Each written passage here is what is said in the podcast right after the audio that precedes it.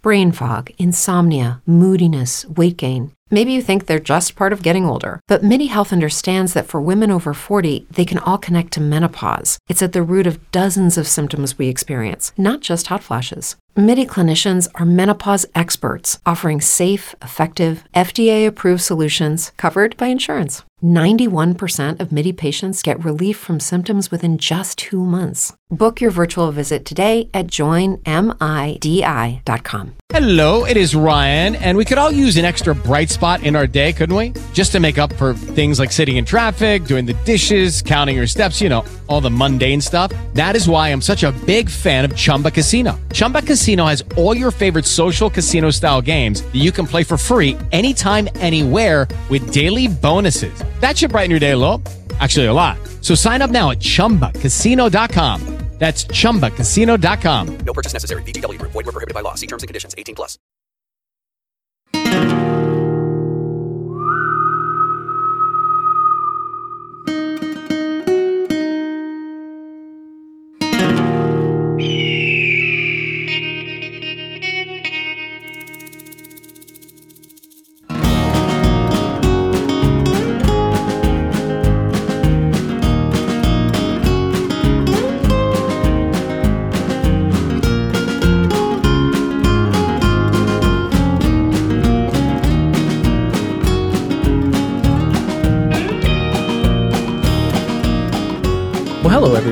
Welcome back to another episode of All Crime, No Cattle.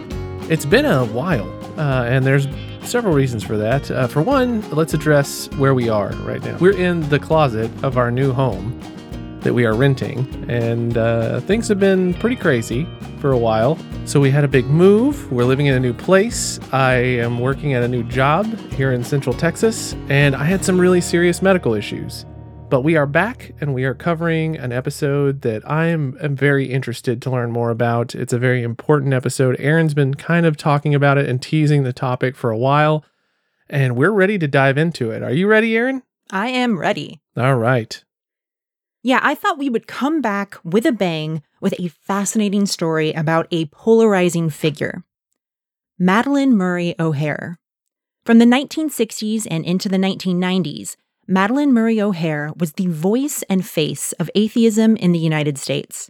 She was an activist for the separation of church and state and is credited as the first person to organize atheists as a community and a political force in the country. To middle America, she was brash, loud, undiplomatic, condescending, vulgar, and very, very controversial. She lived her life thumbing her nose in the face of traditional society, law enforcement, and even government agencies. In fact, in 1964, Life magazine first labeled her the most hated woman in America, a description that would follow her her entire life and one that she repeated with some amount of pride. Yeah, she sounds like a trendsetter to say the least. Absolutely. Madalyn's closest partners in her business dealings, legal battles, and her life were her youngest son, John Garth Murray, and her granddaughter, Robin Murray. When the three went missing in September of 1995 under suspicious circumstances, local law enforcement, family, even friends were slow to respond. If it wasn't for the work of a ragtag assortment of people, some of whom Madalyn fought with in life, journalists and agents from the FBI and IRS, we might never have known what happened to the Murray O'Hair family. Now, we have a lot to cover. The story is long and it is fascinating. So, this will be a two parter, with the next episode coming out next week. I, for one, think this story warrants a two parter because there's so much material to get through and um, so much interesting material to get through. An interesting life and a very fascinating case. Yeah, I mean, she truly was a historical figure. Yeah. And I think an important one, whether you hated her or you absolutely loved her. But before we get into the episode, let's first acknowledge our sources. Now, as I teased, journalists play a huge role in this story, whether it was writing about the family before their disappearance, oftentimes in sort of exposes about the family, or reporting on their case after the disappearance. Just a few of the biggest names are Lawrence Wright and Michael Hall from Texas Monthly, Robert Bryce from the Austin Chronicle, along with David Van Biema from Time Magazine and Katie Fairbank of the LA Times. But by far the most groundbreaking work came from John MacCormack from the San Antonio Express News, and we will be talking a lot more about him in part two next week. There's also an excellent book by journalist Ted Dracos called Ungodly, a great read if you want a deeper understanding of this case. And by the way, all the links to those really prominent articles and other sources will be in the episode notes. And finally, I just want to mention that there is a Forensic Files episode about this case. Ooh, we always like talking about those. And it was published way back in 2002, and it is called Without a Prayer. Wow, the year I graduated. Forensic Files has been around a long time, y'all. Yeah, it has. Well, with no further ado, let's get into it.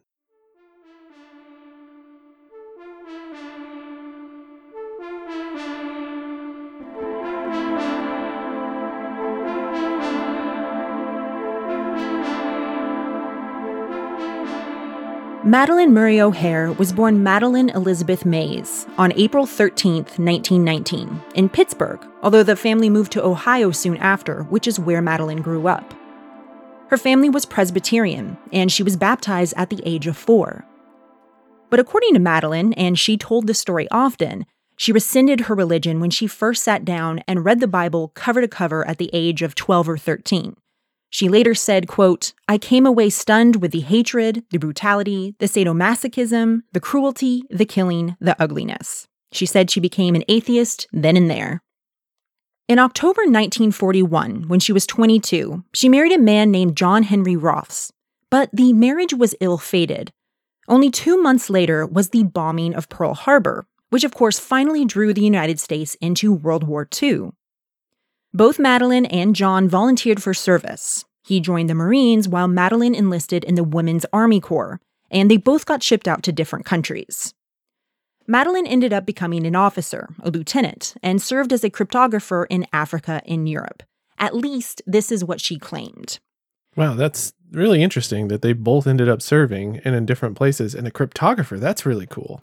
Yeah, um, there are bits and pieces of Madalyn's life that are perhaps up for debate. There are people, some reporters, who have challenged some of her uh, stories about her life, and one of them is her service. So there is a little bit of mystery, I guess you could say, about what she did when she was in the service. Is it one of those things where once someone becomes such a huge icon or, uh, you know, a very important person in history that people tend to like fudge the lines of truth and fact in some of the spots of their life? A little bit, yeah, and and that's a lot of that is coming from Madalyn herself. Oh, okay. All right.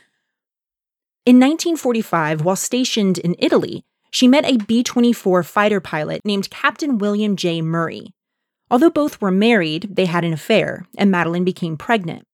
She wanted to marry Captain Murray, but there was a problem. He was a very devout Roman Catholic whose religion precluded divorce.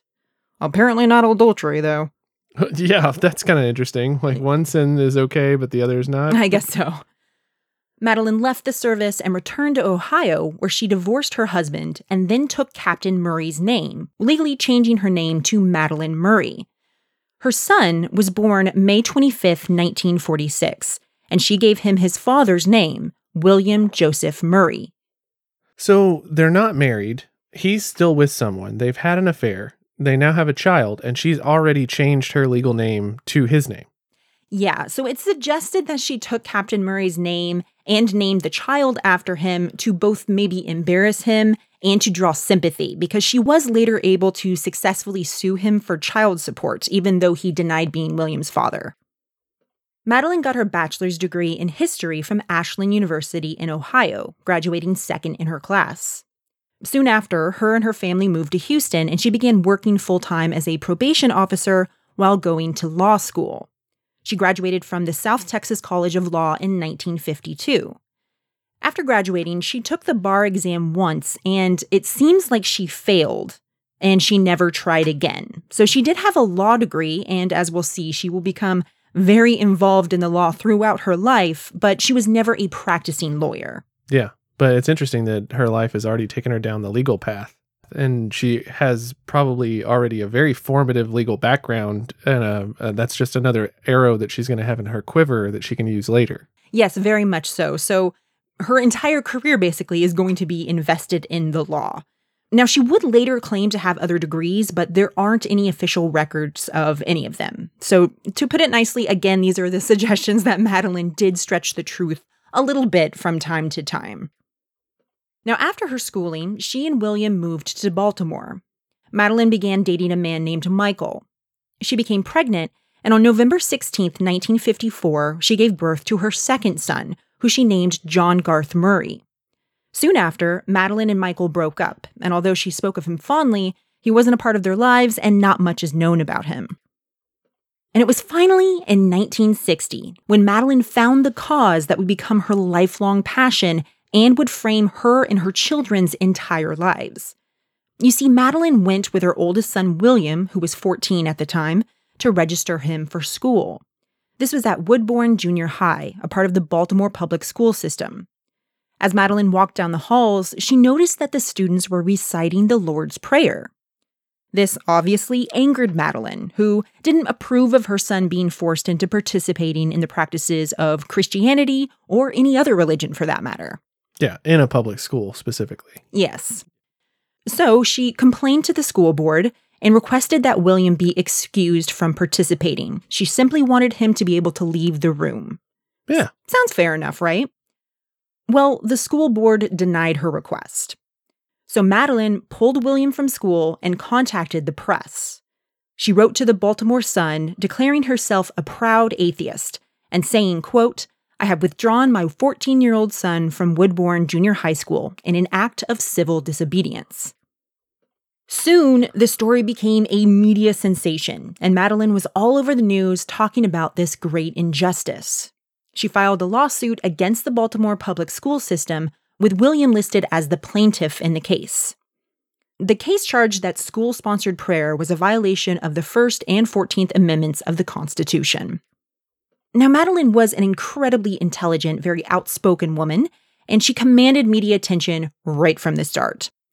This was the 60s, and Madalyn is a single woman with two children born out of wedlock.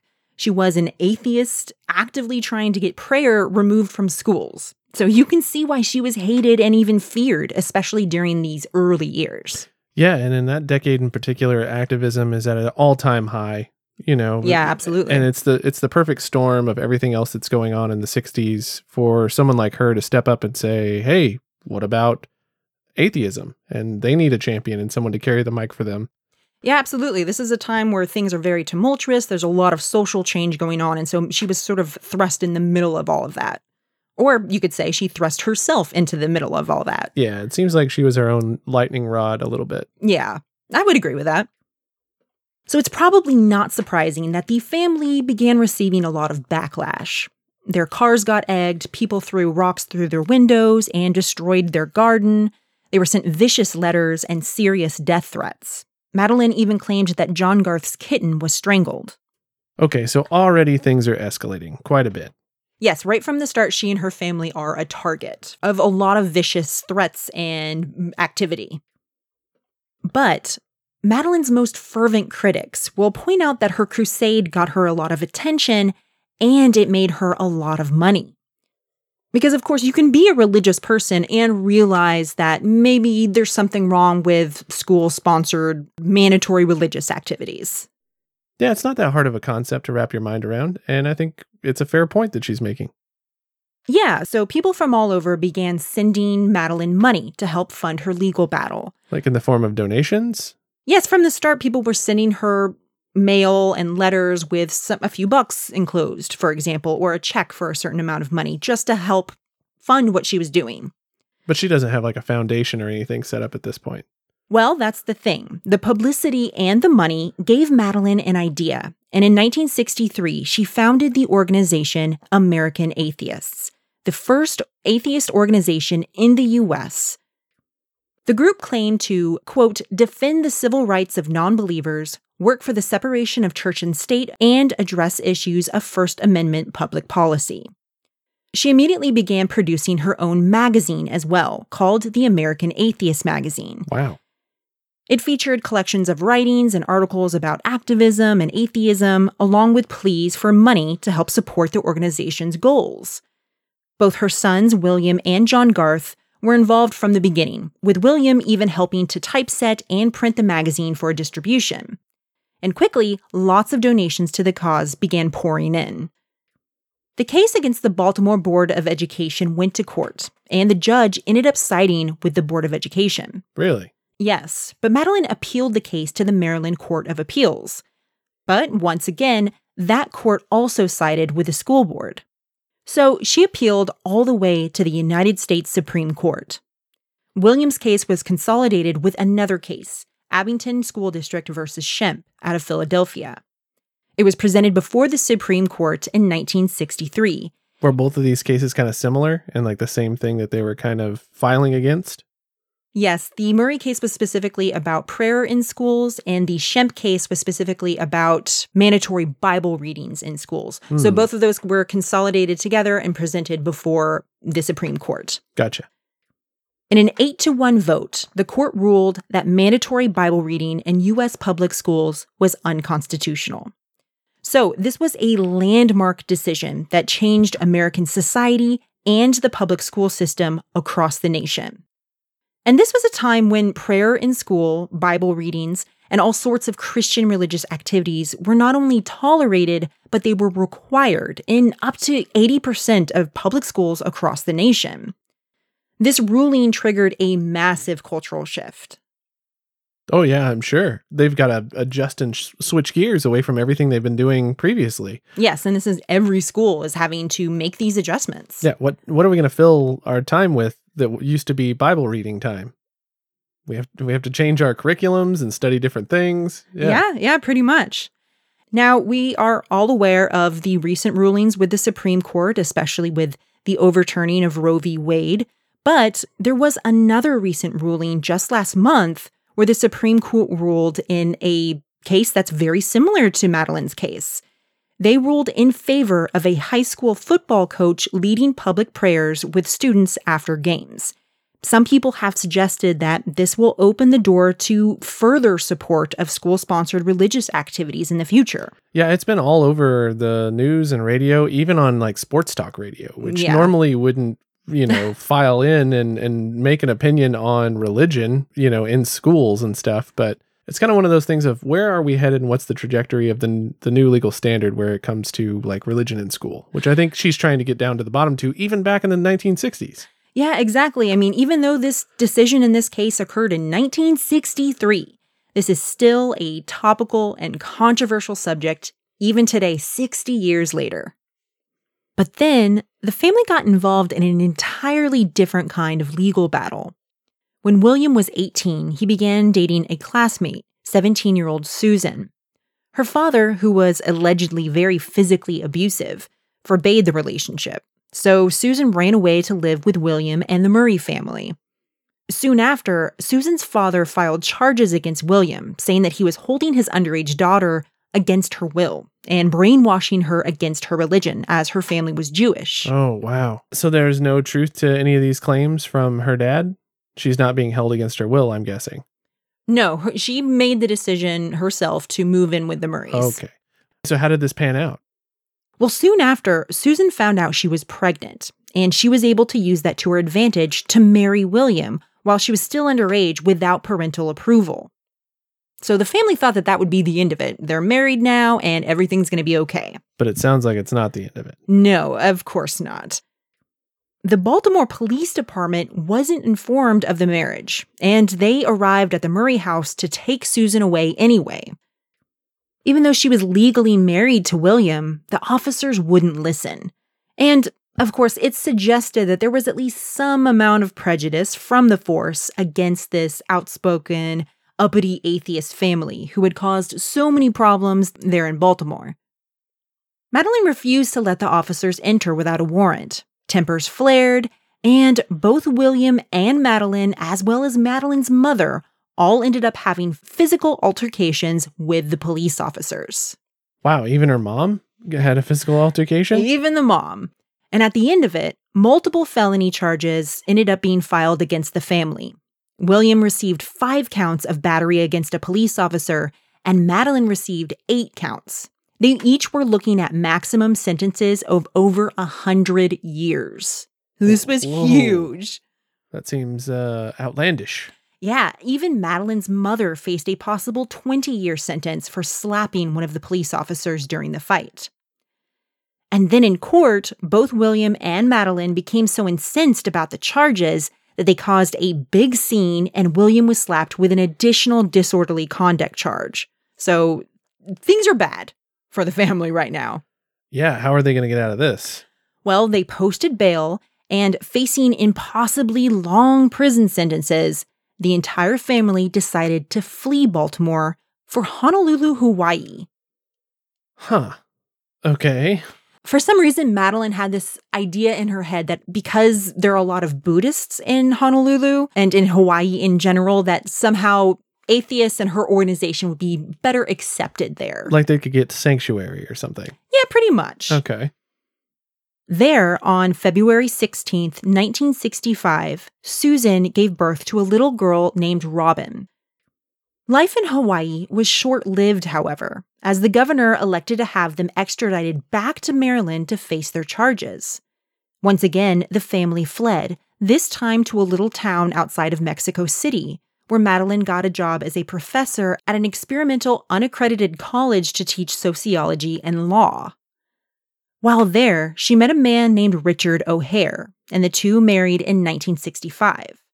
Madalyn and Richard were together for several years, but ended up separating sometime before his death in 1978. So she tried fleeing to Honolulu and then she actually left the country and went to Mexico for a Yes. time. Mhm. Okay. But eventually, though, the law once again caught up to mother and son. William left Mexico and went to the East Coast, where he was eventually discovered, arrested, and taken to Baltimore to face his charges. Meanwhile, Madalyn was deported from Mexico and put on a plane to San Antonio, where she was also immediately arrested. She was shipped over to Austin, and a public hearing was held regarding whether or not she should be extradited back to Baltimore. She spoke at the hearing, quote, "The Declaration of Independence of the Republic of Texas contains a ringing cry for religious liberty. There is no state in this great United States which can surpass Texas in the area of political dissent and religious liberty." So she's laying it on pretty thick. I don't Yeah, know if all saying- of us would agree with those sentiments necessarily, Madalyn. But uh, yeah, she uh, is trying to really pull at the heartstrings of Texans. Yeah, because she's not a Texan per se yet. Not yet. Yeah, but uh, she's definitely looking for support. Yes. In the hearing, she also claimed that she would be murdered in Maryland and was in fear for her life, which honestly was a fair, legitimate c- concern of hers because she was truly so hated in her hometown of Baltimore. Yeah, she was in some really hot water. Yes. But despite Madalyn's protests, Texas Governor John Connally ended up signing for her extradition back to Maryland. But in a strange series of events, fortune favored the Murray O'Hairs. All of William's charges were dropped, with the judge ruling that the police had no right to prevent him from seeing his lawful wife. And it's also interesting that, like, they never presented a warrant anyway. They just barged in there. So, At the time, no, I've, no, yeah. So it seems like there could be like countersuit or like a good defense there, especially since this was a legal marriage. Yeah, absolutely. And of course, you know, the Baltimore police claimed that the family attacked them, but the family claimed that it was basically pr- police brutality, that they admitted that William pushed one of the officers, but then the officers just like converged on him, beat him very badly. Madalyn ha- forever for the rest of her life had very serious neck and spinal cord injuries from this altercation with the police. So this was a very serious sort of fight that they had, really. Yeah. But strangely, the charges against Madalyn herself were also vacated, but because of a strange turn of events. It just so happened that the Maryland Court of Appeals had reversed the murder conviction of a Buddhist man who had been found guilty of killing his wife. The man's argument was that because all jurors in the state of Maryland at the time were required to declare their belief in God, he was not judged by a jury of his peers because Buddhists do not believe in a God or a supreme being. Hmm. That ruling set off a huge chain reaction and thousands of grand jury indictments against Buddhists, atheists, and agnostics were voided across the entire state of Maryland, Wow. including Madalyn's on October 26, 1965. Right place, right time. Exactly. And this is a really interesting sort of legal turn of events going on in Maryland. I've never heard of this before. I thought it was Yeah. really interesting how this all came about. It is kind of an interesting precedent, though, that that that case makes of requiring jury members to say that I believe in God before they become a part of the jury in some way, fashion, or form. Uh, but I can see how like this giant tsunami wave would cross all these other grand jury cases, like you said, and have to hit another reset button of where do we go for where do we go now, and how do we proceed with all these other cases that need to be tried. So the Murray O'Hairs, what happens at this point? Like, where do they go from here after her charges get thrown out? Her family doesn't have to worry about these other charges that are going on. What happens from this point? Well, Madalyn really must have meant what she said about seeing religious freedoms in the state of Texas because she decided to remain in Austin. American atheists, with Madalyn as its founder and president, continued to push multiple legal cases over the next decades. For example, she challenged the constitutionality of prayer at Austin City Council meetings. She tried to have the phrase, In God We Trust, removed from U.S. currency. She successfully challenged to remove a provision requiring the belief of God from people holding office in Texas. And she sued over the weekly religious services that were being held in the White House. She brought lawsuits against churches, states, the FCC, NASA, journalists, including Texas Monthly, because of a brutal article by Lawrence Wright, corporations, everyone. Wow, she's been busy. And of course, all of these lawsuits were funded by the American atheists.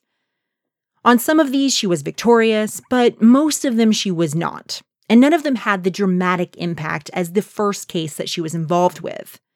But they kept her relevant and active in her pursuit of the rights of non believers and the separation of church and state. Over the years, Madalyn built a kind of media empire. She had the American Atheist Organization, of course, but she also founded other similar atheist organizations around the country. Along with the magazine she started, she hosted her own radio show as well as a TV program called the American Atheist Forum that was broadcast on 140 channels. She also really embedded herself into popular culture at large. As I mentioned at the top, there was the big article in Life magazine in 1964 where she became known as the most hated woman in America. Hey guys, it is Ryan. I'm not sure if you know this about me, but I'm a bit of a fun fanatic when I can. I like to work, but I like fun too. It's a thing. And now the truth is out there. I can tell you about my favorite place to have fun Chumba Casino. They have hundreds of social casino style games to choose from, with new games released each week. You can play for free anytime, anywhere. And each day brings a new chance to collect daily bonuses. So join me in the fun. Sign up now at chumbacasino.com. No purchase necessary. VGW Group. Void were prohibited by law. See terms and conditions. 18 plus. With the Lucky Land slots, you can get lucky just about anywhere.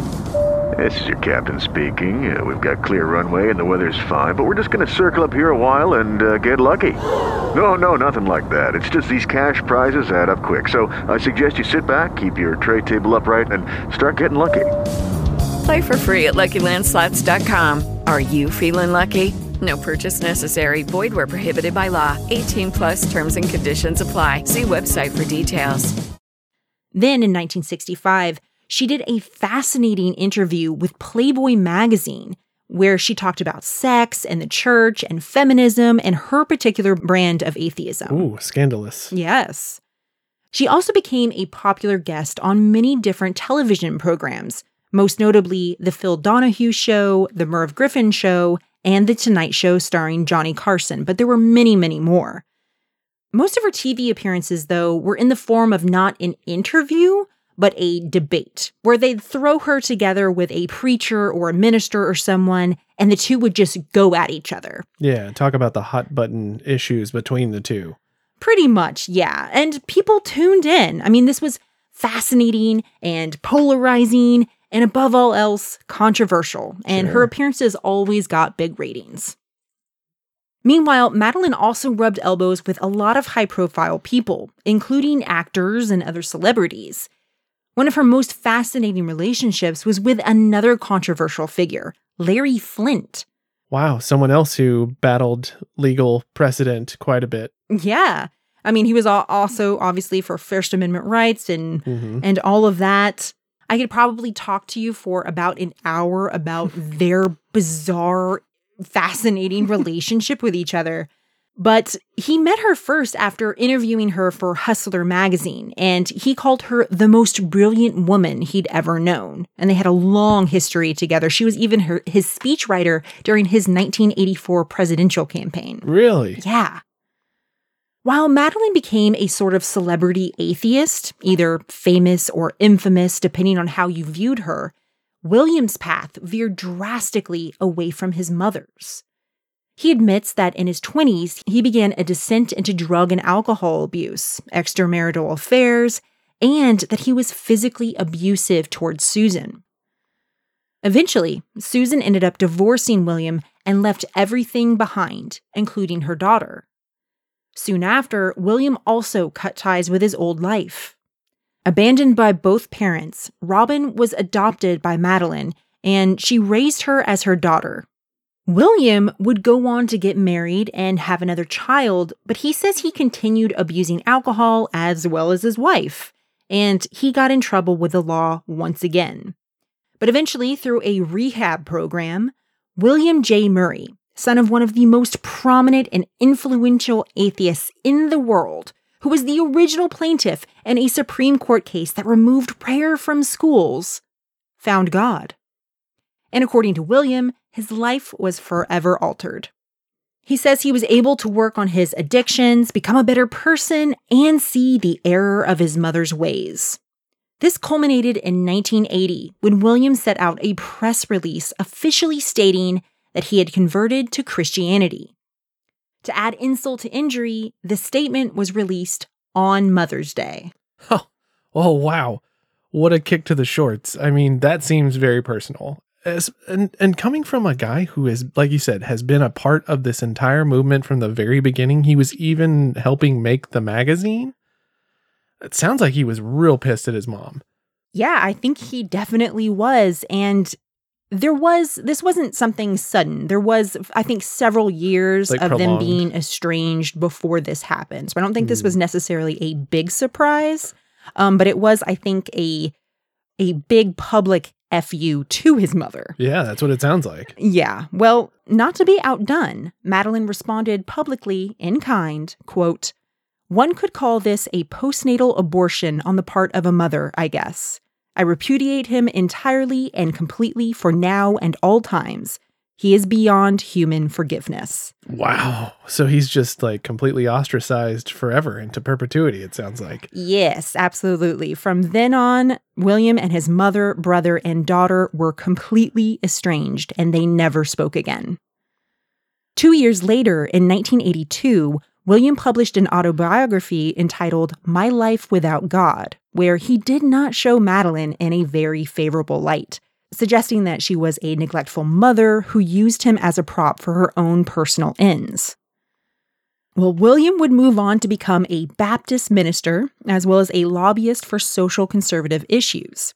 He also currently serves as president of the Religious Freedom Coalition, which is, according to its website, a nonprofit religious organization which assists persecuted Christians in various areas of the world and advocates for Christian religious freedom. Which kind of sounds like the American atheists, but for Christians. Right. And even more interesting, just like his mother, his career also went on to include TV appearances and several book deals as well. Boy, what a character arc and like a turn in his life where he's just completely gone about face and taken the exact opposite side of the fight and is really taking it to his mom. Yeah, um, and for the rest of their lives, these two would be diametrically opposed to each other. Did they ever debate each other on a TV show?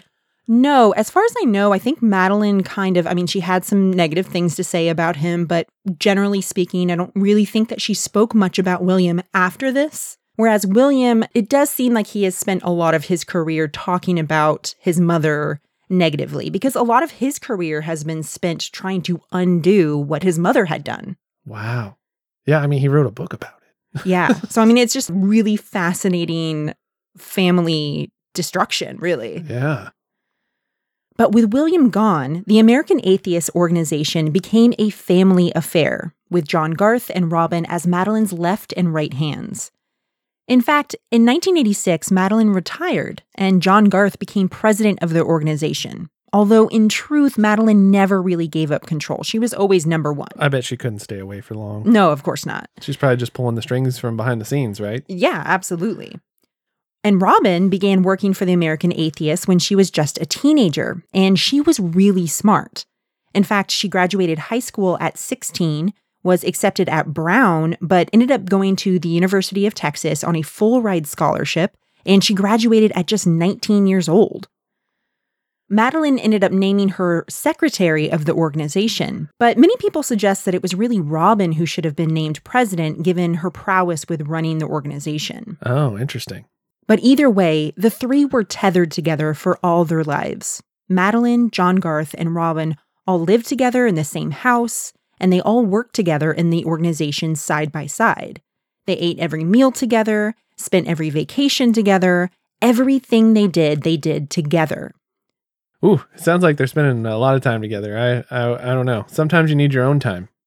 Well, yeah, agreed. And and there are definitely people who would suggest that this might not have been the healthiest of dynamics between them. That Madalyn was very sort of controlling over John Garth and Robin and really dominated their lives. Ran things with an iron fist, kind of just very in control. Yeah, absolutely. That's what a lot of people have suggested, at least. Hmm.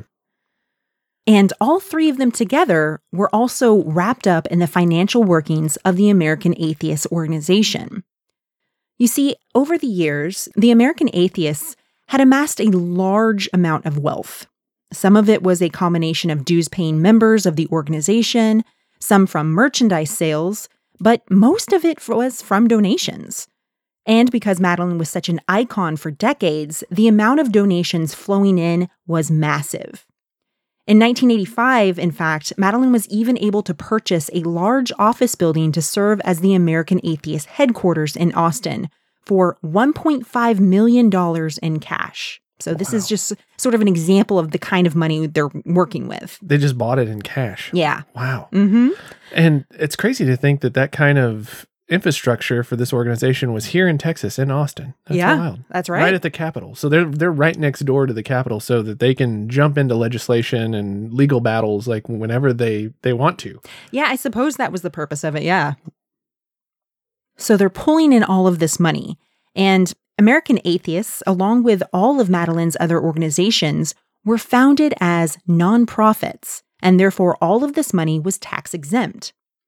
Madalyn, John Garth, and Robin were able to afford a very fine livelihood off of the organizations that they controlled. They lived in a large house in a nice area of Austin. They drove fine cars, Robin a Porsche and John Garth a Mercedes Benz. Oh wow. John Garth once bragged to Texas Monthly that his suits cost around 500 to 600 bucks each. Their house, as well as their offices at the American Atheist headquarters, were plush and finely decorated. They went on month long vacations around the world and only flew first class.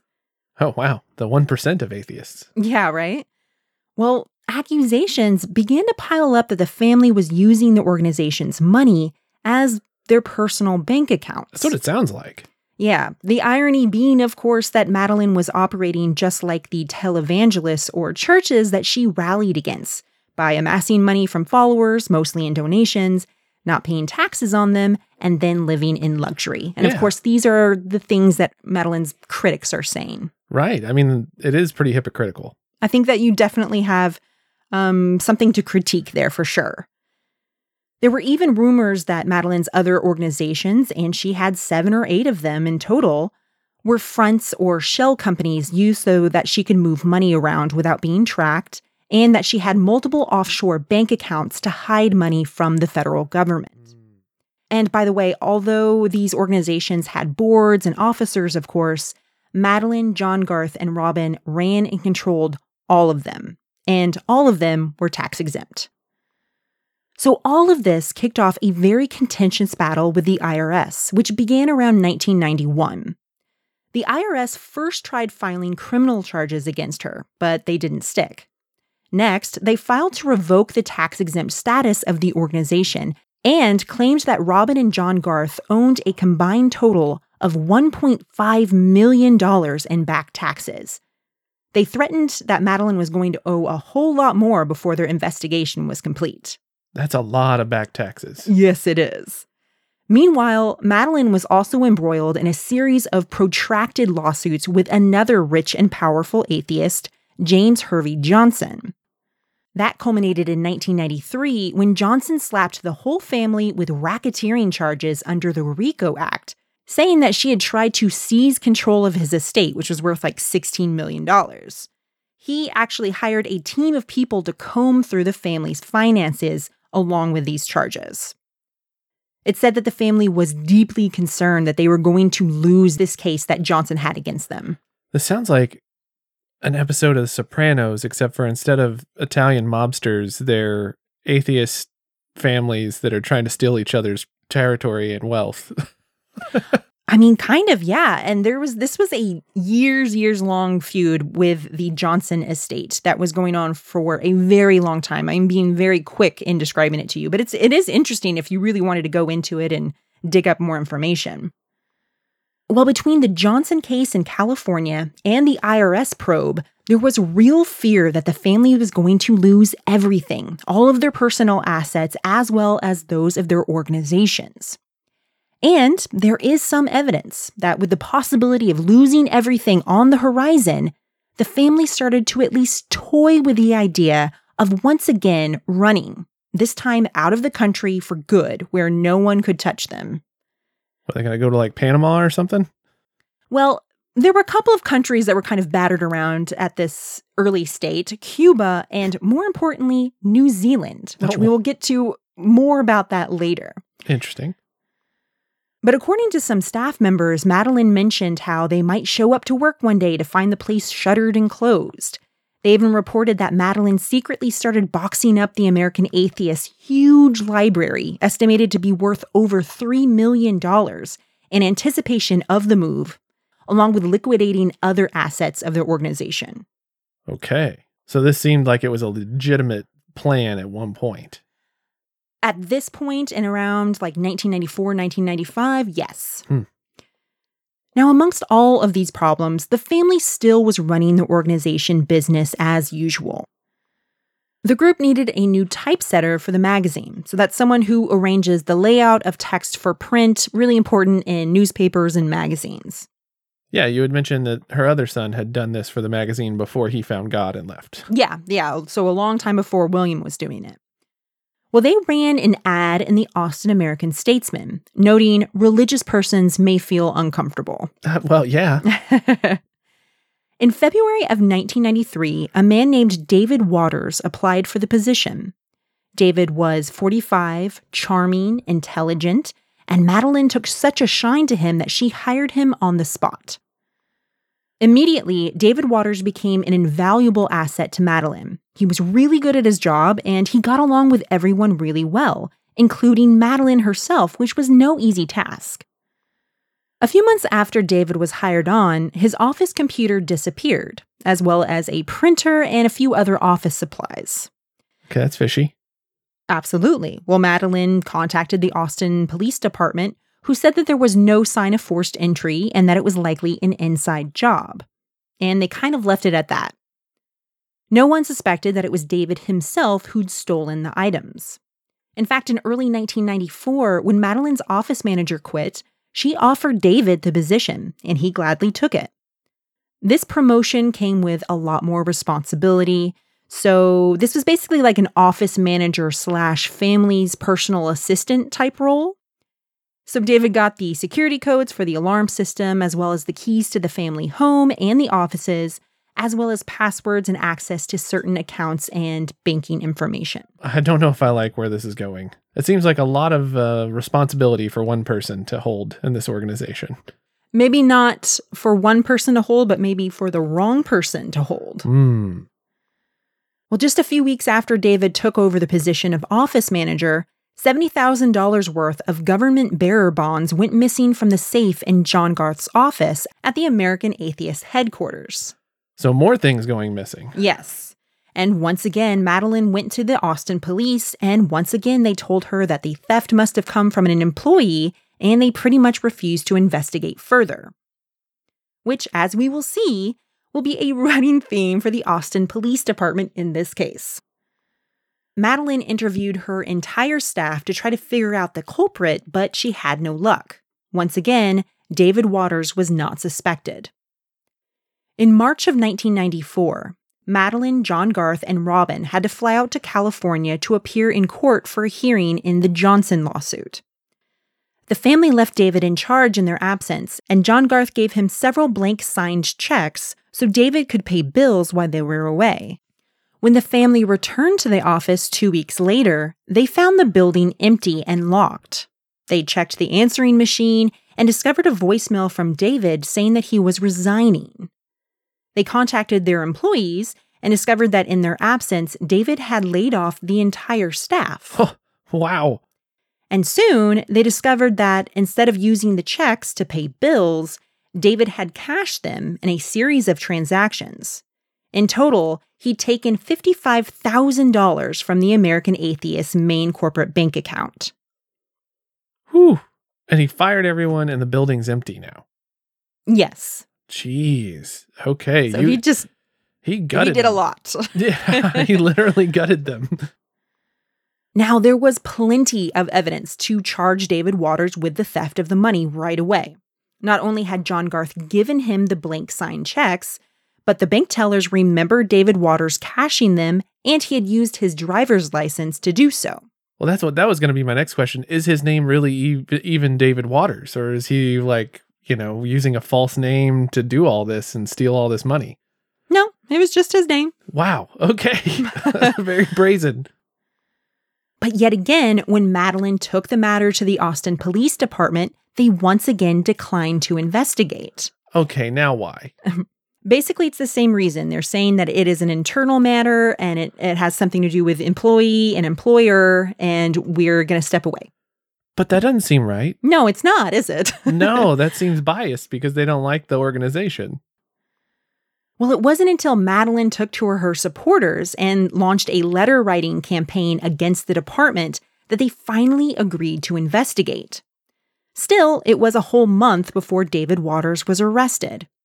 That's when he told the APD and the DA's office his side of the story. He admitted to taking the $55,000 from the organization and said that he actually intended to steal almost twice that amount. But he said that the entire operation was the Murray O'Hair's idea. He said that they had been concerned about the ongoing court case back in California and told him that if it didn't work out in their favor, they were going to flee the country. John Garth gave him the checks and told him to cash them for a total of $100,000. He was to send a portion of the money to the family in California in case they needed to make a quick getaway, and put the other portion in John Garth's safe. For his work, he said he was told to keep $15,000. He said he only got around to cashing out about $55,000 before his conscience got the better of him and he decided to quit the job. Hmm. Yeah. So do we believe his story? Because that seems pretty ridiculous.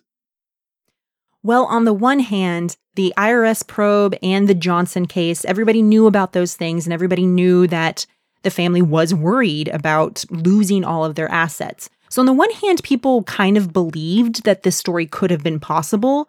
But the thing is, the Johnson case was months and months before it was actually going to be decided by the judge. Oh. So we were way far out from them needing to make that decision about leaving. In like preliminary stages. Yeah, exactly. And the other thing is, you know, he was charged with at least Madalyn was accusing him of char- of stealing $55,000, yet he is admitting to be an accomplice to stealing $100,000. Yeah, that's real weird.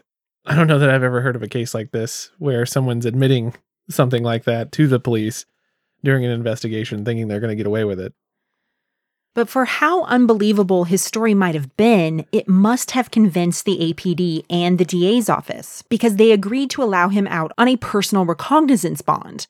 Everyone basically thought, oh, the atheists are a bunch of crooks anyway, so his story checks out. It took two more months before anyone bothered to do a criminal background check on David Waters. But the results were shocking. It turns out that David had a long record of criminal charges beginning from when he was a teenager in Illinois. At 17 years old, David, along with three of his friends, beat another teenage boy to death in a horrific act of violence. The boy's name was Dave Gibbs, and he'd refused to allow David Waters to borrow his car. So David and the others beat the boy savagely with their fists and finally with a tree branch. At the end of it, David had used the vehicle to run over the boy's legs so he couldn't walk for help, and then they had left him to die. Oh my God. Yeah. David had been charged as an adult in that crime and pleaded guilty to avoid a death sentence. But even then, he only ended up serving 12 years behind bars before he'd been paroled. Shortly after that, he was imprisoned again after an assault on his mother, where he allegedly tore apart her house, beat her with a broom handle, and then urinated on her. Other than those crimes, he'd spent years in and out of prison serving time for other charges that included forgery, burglary, criminal trespass, and weapons charges. I thought this guy was just a thief. He sounds like an absolute monster and a dangerous one. Yes. But even though this was a violent criminal who'd previously served time for similar charges, I mean, if you're talking about forgery and theft, and there was a solid case against him for stealing a pretty large amount of money, there's a lot to suggest that the system continued to go easy on him. For example, when he was indicted for the theft, the grand jury suggested that he be held on a $50,000 bond, yet the DA's office agreed to only a $10,000 bond. Then the court allowed the case to be postponed over and over again at David's attorney's request. It was first set for July 1994, but it kept getting pushed back for almost a year. And in some of these hearings, neither David nor his attorney even bothered to show up, and yet their requests for postponement were still granted. Huh. They really did not like the Murray O'Hairs, did they? That's very much what it seems like. Whew. And then, in May of 1995, David Waters agreed to a plea arrangement. He agreed to plead guilty to theft along with three other charges, and in exchange, he got deferred adjudication. Like what you get for a traffic ticket? Yes. Or what you get if you are a first time offender or it's a very small kind of case. Huh. You know, a, a small, you know, charge. Yeah. Not nothing serious, of course. not course. fifty-five thousand dollars. and not someone who has been a long time career criminal. Right, a violent offender. Yeah. Yeah. Well, under the terms of his probation, he was ordered to stay away from the family and make restitution payments to them until he paid back the money he had stolen, so that $55,000. Okay. As long as he didn't violate the terms, in 10 years, the charge would be removed from his criminal record. Well, at least he has to pay it back, I guess. Ooh, well, uh, then. But I'm not thinking he's gonna. Well, here's the thing. Then David claimed to be unable to afford the payments, so the judge agreed to decrease the amount of restitution to only $15,000. Wait, I don't understand. He stole fifty-five Mm-hmm. dollars. Where did the money go? Well, first of all, it was partially to pay for the attorney. I guess that's true. um yeah, who knows? Yeah. I mean, he spent it on something, but now it's been decreased. He stole $55,000 and he Oh only has to pay 15,000 back. This is ridiculous. Mhm. And then when Madalyn asked the judge for a restraining order against him, citing his violent history, the judge declined to grant one, saying that the terms of his probation was enough to keep him away. I don't think that's how it works with violent criminals. You can't just hand someone a rules card and say, "Oh, he has this," even though he has a track record of just annihilating people and just leaving a wake of destruction. I mean, he could actually he could absolutely harm these people. A restraining order is not out of the question. Yeah, I mean, that's what a lot of people said, but nope. Refused to actually give her one. Huh. There is some suggestion that the judge might have had a little bit of a bias against Madalyn. What was he Catholic?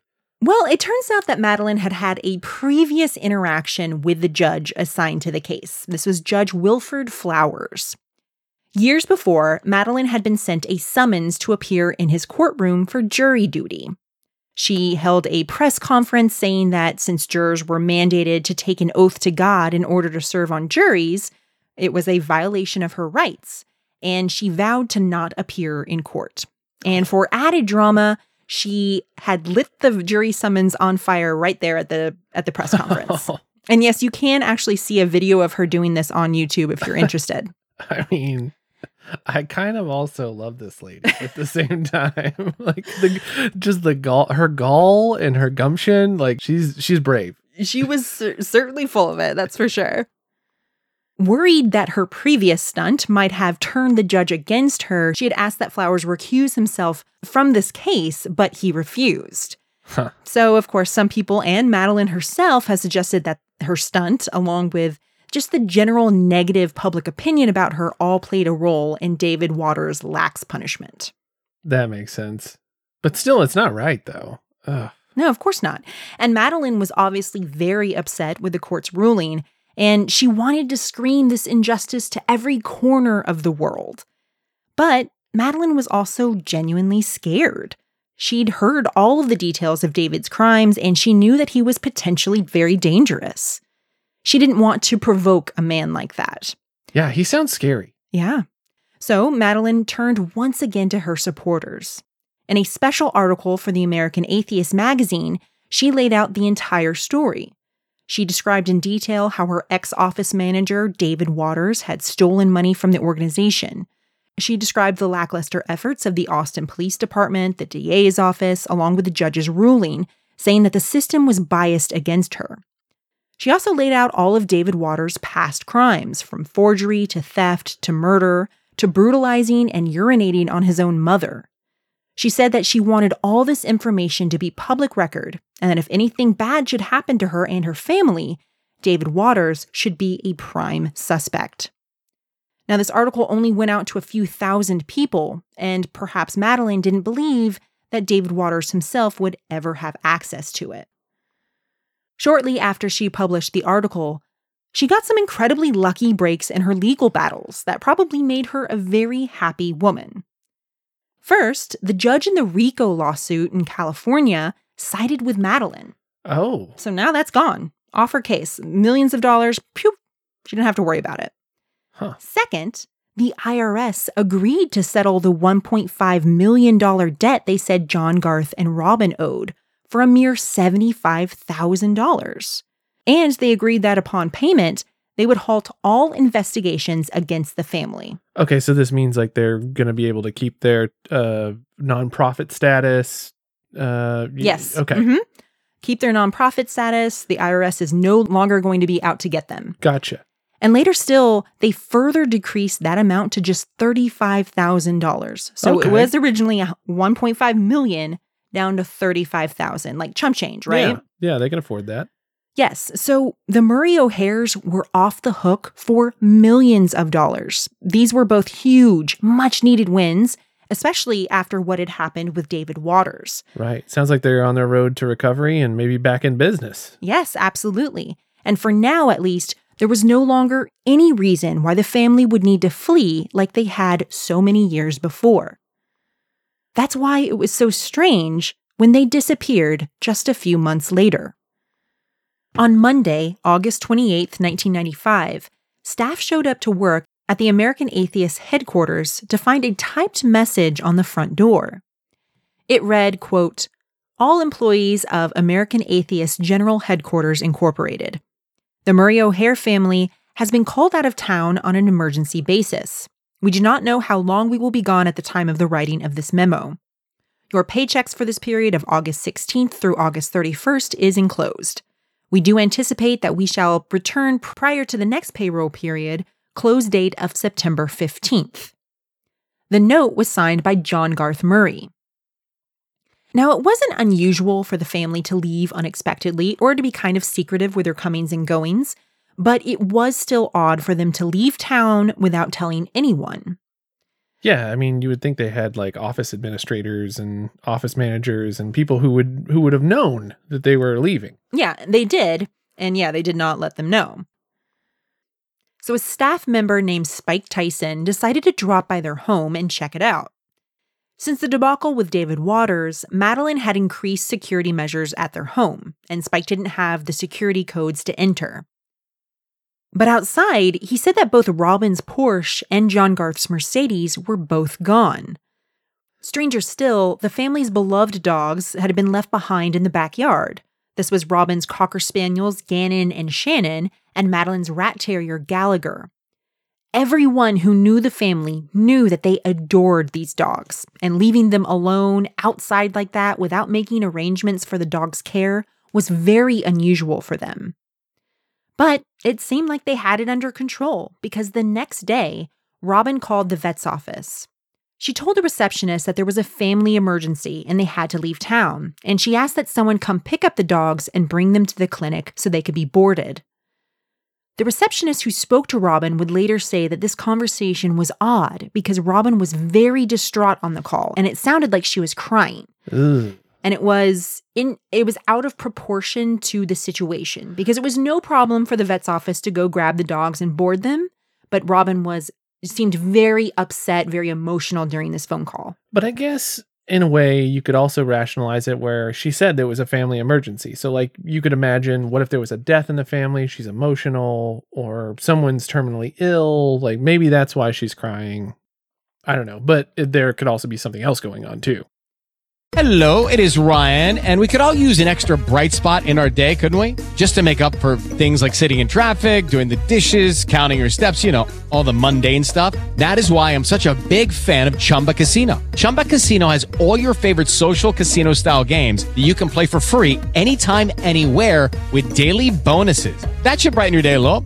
Actually, a lot. So sign up now at chumbacasino.com. That's chumbacasino.com. No purchase necessary. VGW Group. Void were prohibited by law. See terms and conditions. 18 plus. A few days later, there was another phone call from the Murray O'Hair family. Using his cell phone, John Garth called the vice president of the American Atheists, a woman named Ellen Johnson. Ellen said that John Garth told her that the family had been called away on important business, but they would be returning as soon as they could.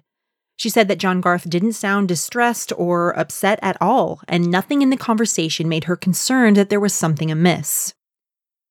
Soon after that, Spike called John Garth on his cell phone to let him know that people from the Phil Donahue show were calling once again.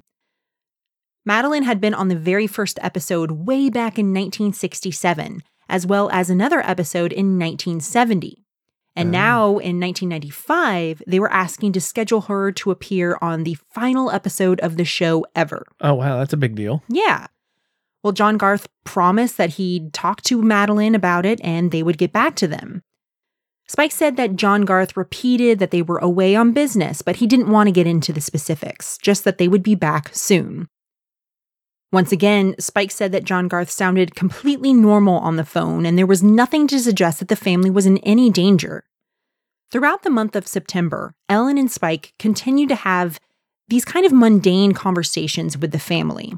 They even spoke about their plans to picket at a visitation by the Pope, who was set to arrive for a brief tour of the US on October 5th.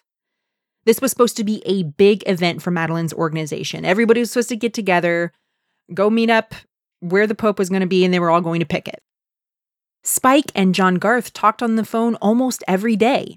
Ellen also spoke to John Garth several times and even had a short conversation with Madalyn, but again, nothing seemed amiss. But when John Garth asked her to mail them two blank checks from their corporate bank account, claiming that they needed the money, Ellen pushed back a little. She told them, half jokingly, I have no idea if there's a gun to your head. But she did eventually agree to send the checks to John Garth. But she did eventually agree to send the checks. John Garth gave her the address of a P.O. box in San Antonio, and Ellen sent the blank checks as well as her own check for $1,000 just to help them out. San Hmm. Antonio, by the way, is about 80 miles southwest of Austin, and this is the first indication that the Murray O'Hairs were in San Antonio. Yeah, and this also has some some trappings of David Waters in it with the blank check situation. before where he had cashed blank checks. Like we're sending blank checks again. Mm-hmm. Hmm. Interesting. Well, Ellen also spoke to Robin, but their final conversation was much more tense. Ellen would later describe Robin as sounding afraid and distracted. Ellen asked her what was wrong, but Robin said nothing. But at the end of the conversation, Robin said something that would come to haunt Ellen.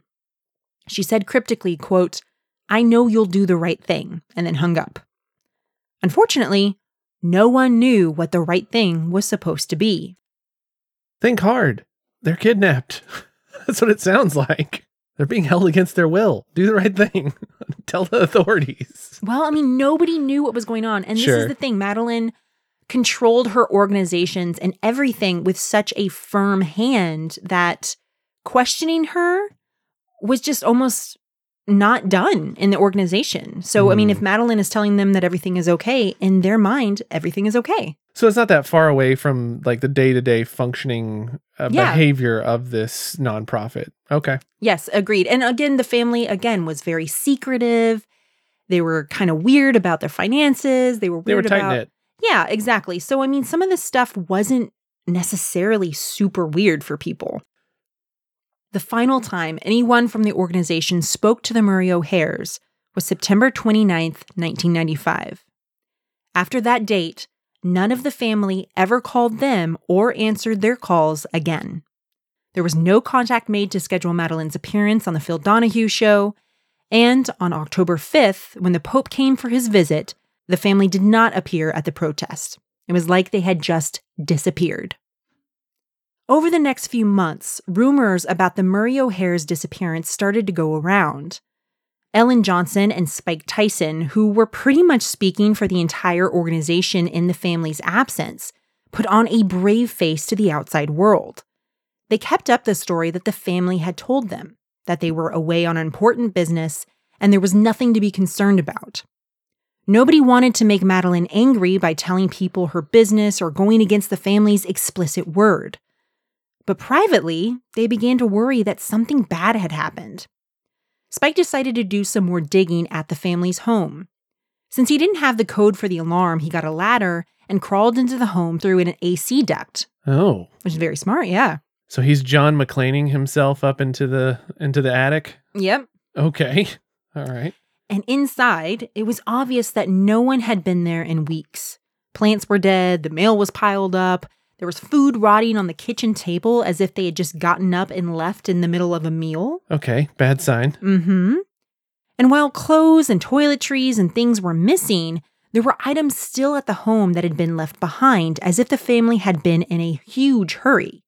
For example, Madalyn's insulin, which she needed every few hours, was still sitting in the refrigerator.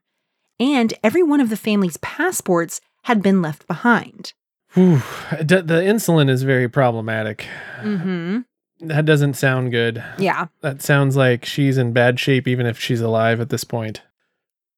Well, the only real clue they had was the P.O. box with the San Antonio address. So Spike went down to San Antonio himself to see if he could find the family. He spoke to the local hospitals to see if any of the three had become injured or ill. He finally was able to speak to a pharmacist who told him that Madalyn's blood pressure and heart medications had been refilled three times in September in San Antonio. Okay, that's something. Yes, and it's also assumed that she got her insulin at the same time. Okay. Uh, her insulin was not, there was not a prescription required for her insulin. So there wasn't an actual record of that. But it seemed like, at least for the month of September, Madalyn was taken care of, her, given her medications just fine. well, that's a good sign. Yeah, but there wasn't any record of her medication being refilled after September. Ellen also tried to dig up information on the family, calling up atheist organizations and Madalyn supporters all around the world, but no one seemed to know where they were.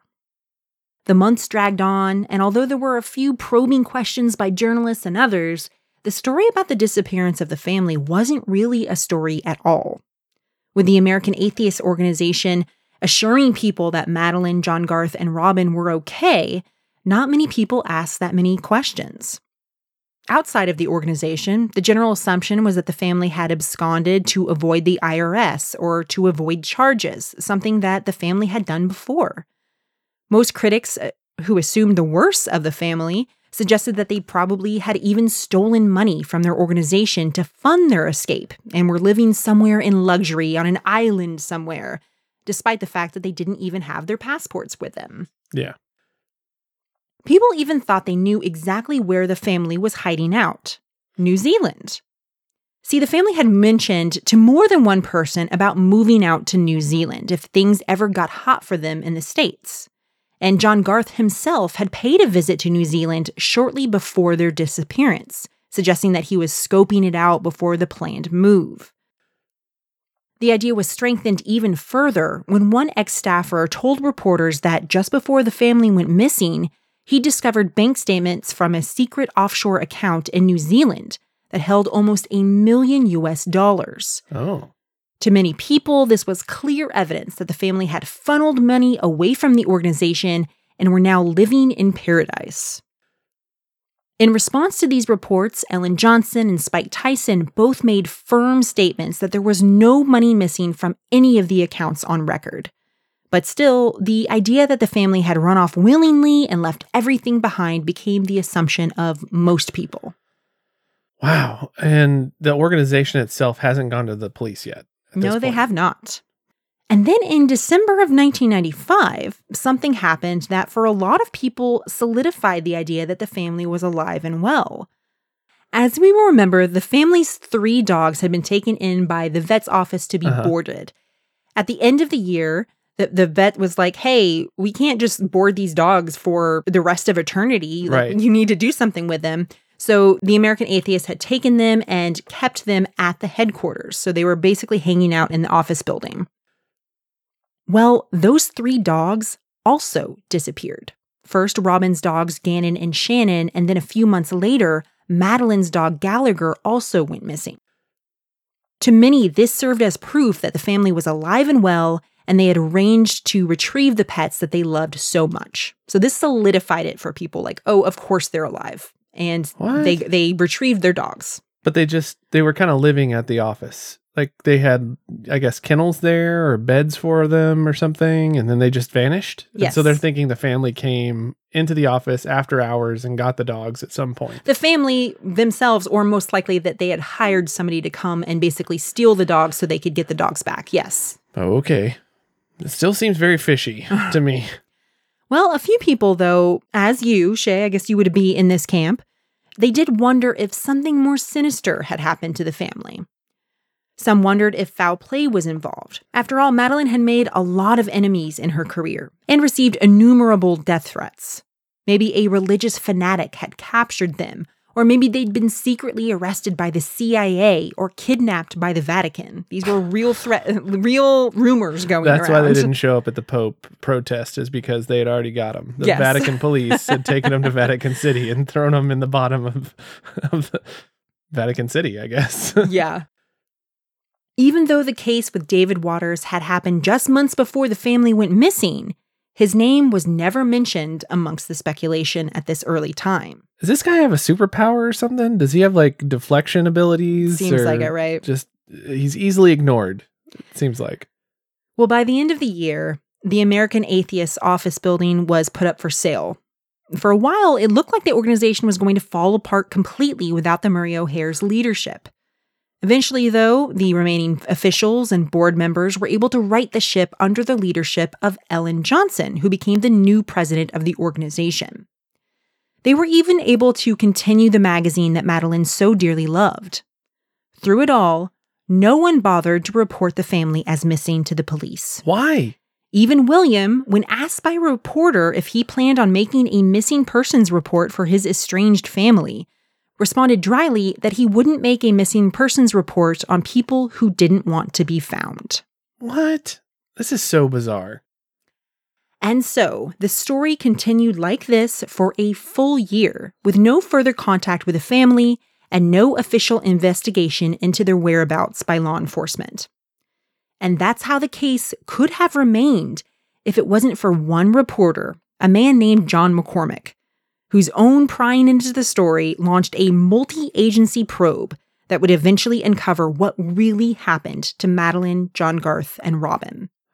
And that is where we will leave off. Oh, you left us on a cliffhanger. I want to know what happens. I want to have all the details, and I guess you're going to give them all to us next time. You're not going to hold anything back. Yes, we will go into all of the details next time. This story is so crazy, and um, I'm I'm really excited to talk to you spe- specifically about the work of these journalists, about John MacCormack, um, how he just sort of swoops in and really becomes the reason why this case was solved. Whew, fascinating. Uh, it really is the the whole family's life and the organization and the battle between uh, law enforcement and the media and then also like these journalists like digging into the case it's all really fascinating i can't wait to hear more about it in the next part Yeah, absolutely. And, you know, Madalyn Murray O'Hair herself was such a polarizing and fascinating historical figure. And I just did a very abridged, shortened version of her early life and a lot of the things that she was doing. So if you're interested, I would highly recommend you go down and check out some of the links that we have in the bottom or just learn more about Madalyn's life because she was just such an interesting character. well i am interested and i am going to click on some of those links in the bottom especially the um, forensic files Okay, we'll do that, but do it after part two after part two. okay so don't watch forensic files until part two y'all but i'm i'm definitely going to click on some of those links because i do want to learn more she is a very fascinating person but we do have other things to cover on the show that are also fascinating would you like and good and, happy. good and happy Imagine that. those things typically fall under the title of a segment in our show called good news are you prepared for some good news I am prepared. what about good news with a dog Every day, I would like to hear that. Woo! All right. Well, are you in luck? You've won the lottery because we have good doggo news coming up right after this.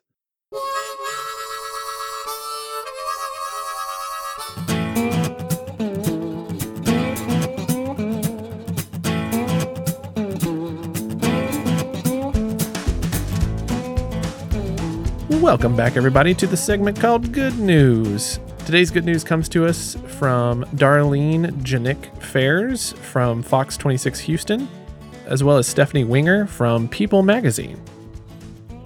Now, early last month, a dog was unfortunately lost at sea, Aaron. Oh, how is a dog lost at sea? Well, this poor dog, um, unfortunately, was lost somewhere out in the Gulf of Mexico.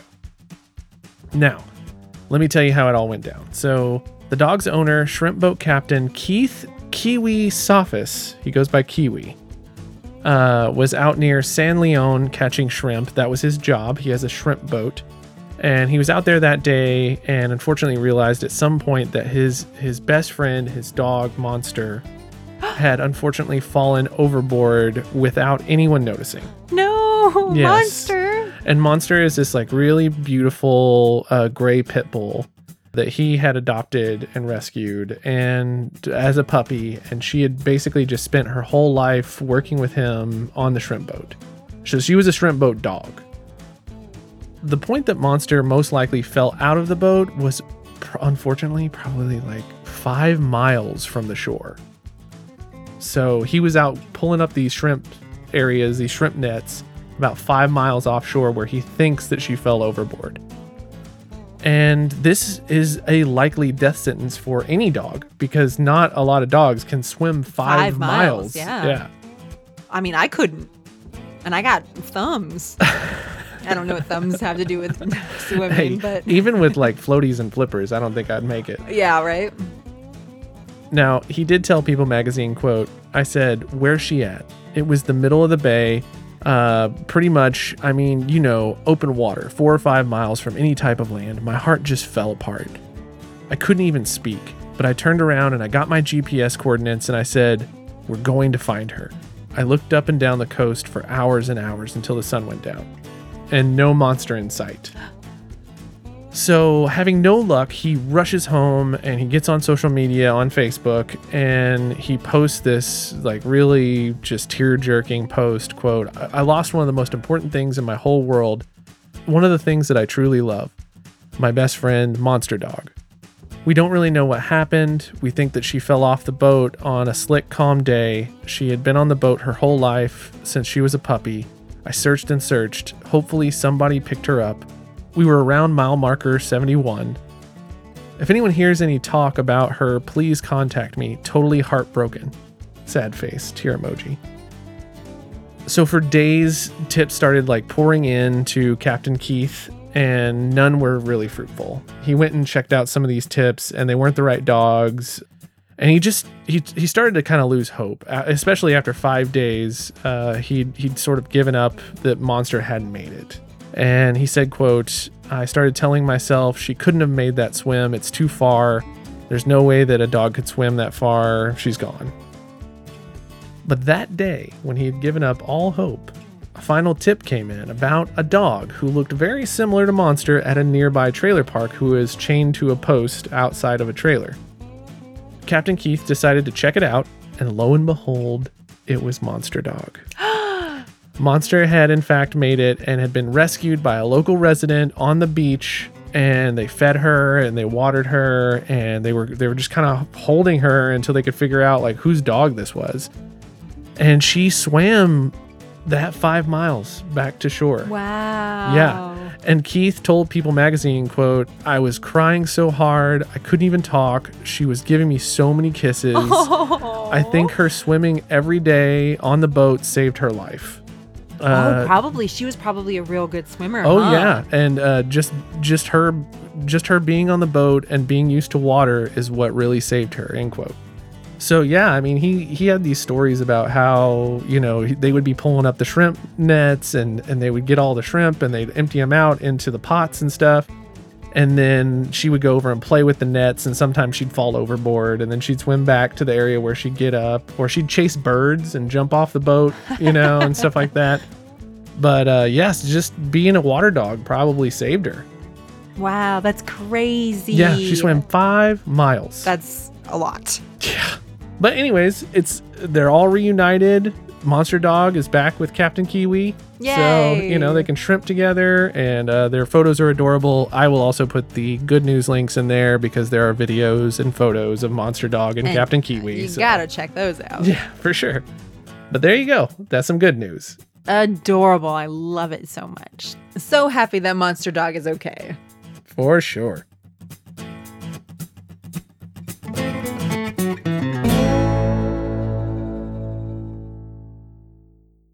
Right, y'all, this is the after show where we thank some of our patrons. But first, you can find us on Instagram at All Crime No Cattle and at Twitter at ACNC Podcast. And you can join our group in Facebook called ACNC Posse Discussion Group. Y'all, I did that all in my first try. there was you got you got it. There's no rust there. Uh, This a little rusty. A little bit. It's fine. Little- yeah, it's fine. And always remember that you can find us at patreon.com slash all crime no cattle. We have several different tiers where you can get stickers and swag and get shout outs, uh, just like we're going to do right now. All right, now, first and foremost, we have to thank all of our Texas Rangers. Uh, they are our biggest supporters and contributors to the material. They are honorary producers of every episode that we do on the show, so thank you very much. And those include Amanda Mataford, Angel Moody, Don Maloney, Gail Parker, Jamie Gray, Jennifer in Magnolia, Jessica Layfield, Lee Darty, Lisa Layton, Mickey Sweet, and Sarah Nicholson. Thank you guys. You are the heart and soul of this show, and we appreciate you so much. Now, some recent contributors to the show who deserve a shout out include Emily, Jamie Carnez, Isabel Patterson, Rochelle Romine, Erica Mahoney, Lily, Chastity Prosser, Carrie Chance, Kenny Ford III, Aaliyah Punturi, Karen Barish, Kim, Jessica Couch, Anna Meza, Catherine Peavy, and Amanda Metaford again. Thank you guys so much. Y'all are awesome. Thanks for becoming a part of our, our patrons. And I hope you've been enjoying the new Patreon only episodes that we've been putting out over there. We've still been putting content out there for all of our patrons. So enjoy all of that. And I hope you're all having the best of July as You're staying safe and cool in this heat wave that we are under. It is oppressive. Mm-hmm. I'm trying to say I'm ready for fall. Well, fall's a, a few months coming, but um, you know what else is coming up soon? Halloween. Part two of this episode. oh yeah, part two of this episode. yeah. All right, y'all. Well, we'll see you next week. Uh, I'm excited about part two. And until next time, always remember crime is bigger in Texas, y'all. Adios. Goodbye. Goodbye. Goodbye. Goodbye.